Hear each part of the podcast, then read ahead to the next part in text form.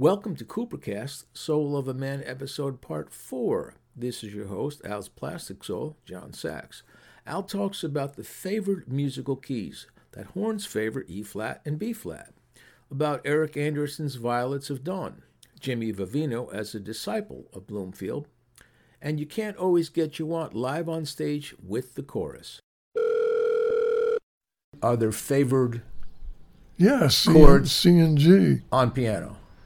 Yeah. Although if you take a guy like Johnny Johnson, you can throw any key at him Right, and he'll do it because he's the king. right. Plus he was used to it. And um, blues players Yeah. would nod to the horns, which were usually Oh, uh, B flat and E flat instruments. And so they'd play, they got used to playing in B flat and E flat. okay. And For once, the horn once, players. yeah, and once they did that, then they learned to play in every key just in case, Why do you think horn players like B flat as a key? because that's like C for them. It's just easier to finger it. Yeah, Interesting. horns are like uh, uh, E flat and B flat instruments, and um, Huh. so for a horn player to play in the equivalent of C, Yeah. it's um, B flat. Wow. That's I never. Cause, So it's easy for the horn player, but it's a little tougher for somebody who doesn't want to play in B flat. right. And on a guitar, you would. It's all the same, Yeah, but on a, gu- except for open chords. right. I mean, you- you'd either you'd either play with the capo or you'd or you play bar chords. Because B flat is just No, a, a seasoned guitar player doesn't doesn't use a capo. right. I realize that, but but for yeah, but for uh, uh, an intermediate guitar player picking up the guitar, you wouldn't jump into a B flat key. For you know, well, it depends who you're playing with. If you're playing with um, uh, Hank Crawford's group, I'm sure he'd like to play in uh, B flat Yeah, like I said, your average, you know, because that. hobby guitarist. But I'm saying for for a, a horn player, Yeah. B flat or E flat is depending upon which horn it is, is like playing in the key of C, Yeah. which is everybody wants to play in the key of C because it's so easy. Blood, Sweat, and Tears, and the first album, Child's Farther Man, very horn driven album. Yeah. Most, a lot of songs are uh, B flat or E flat. No, I had to do it to my voice. Oh, okay. So you forced them to play where it worked for you. Yeah, I forced them. You required them. Okay. Then I was shown the door. Yeah, I know. All right, where the hell were we? So, Made in the Shade, we had John Sebastian, Johnny Johnson. The seventh song on the second side is called Downtime. And this is credited to you and, Jimmy. and Jimmy. Disc two, cut eight, is Violets of Dawn, the Eric Andersen folk song that the Blues Project did. When you sing this, you kind of start out sounding like Eric Andersen to me.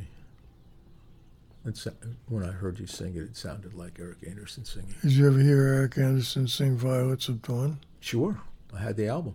And you thought that I sounded like him? A little bit. Okay. Yeah. Because I was always, it took me a long time to hear his version of it.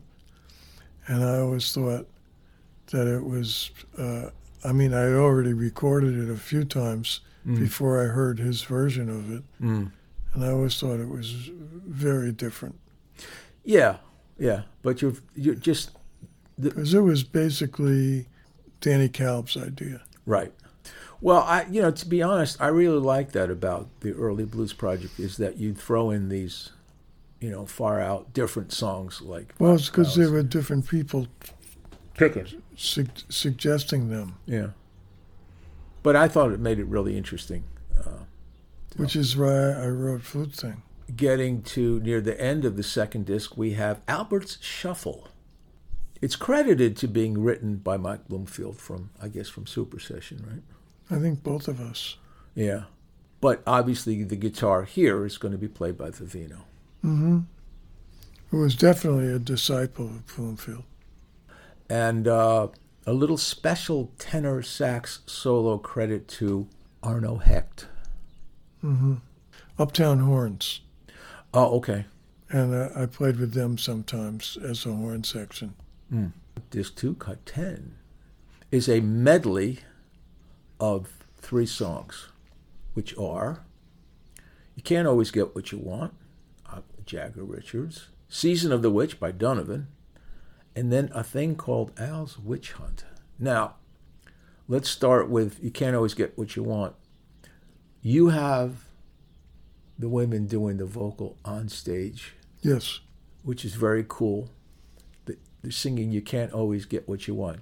Very much like on the record. Very much like on the record. The only thing that I didn't have was the French horn. I was going to ask you that. Uh, somebody plays a horn, but it's a, a, a version of what you probably play. A, probably a trombone. Probably a trombone. Yeah. Okay. Bob Funk. Yes, it is Bob Funk. Actually. Good name, huh?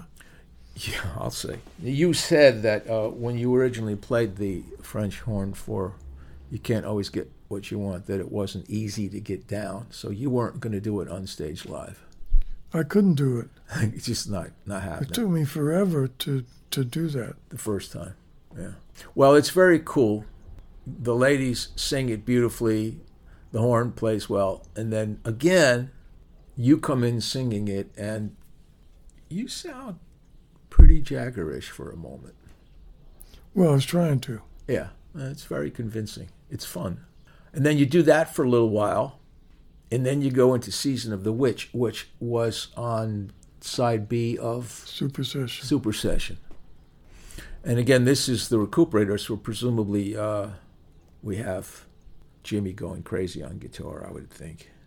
And then what was the Al's Witch Hunt? It's just like a. Uh, just a continuation of uh, soloing on Season of the Witch. All right. That's been Coopercast, Soul of a Man episode part 4, brought to you by E flat and B flat. Since the CD is not available, but the music is on all platforms, we have put a PDF copy of the liner notes on www.alkooper.com on the podcast page.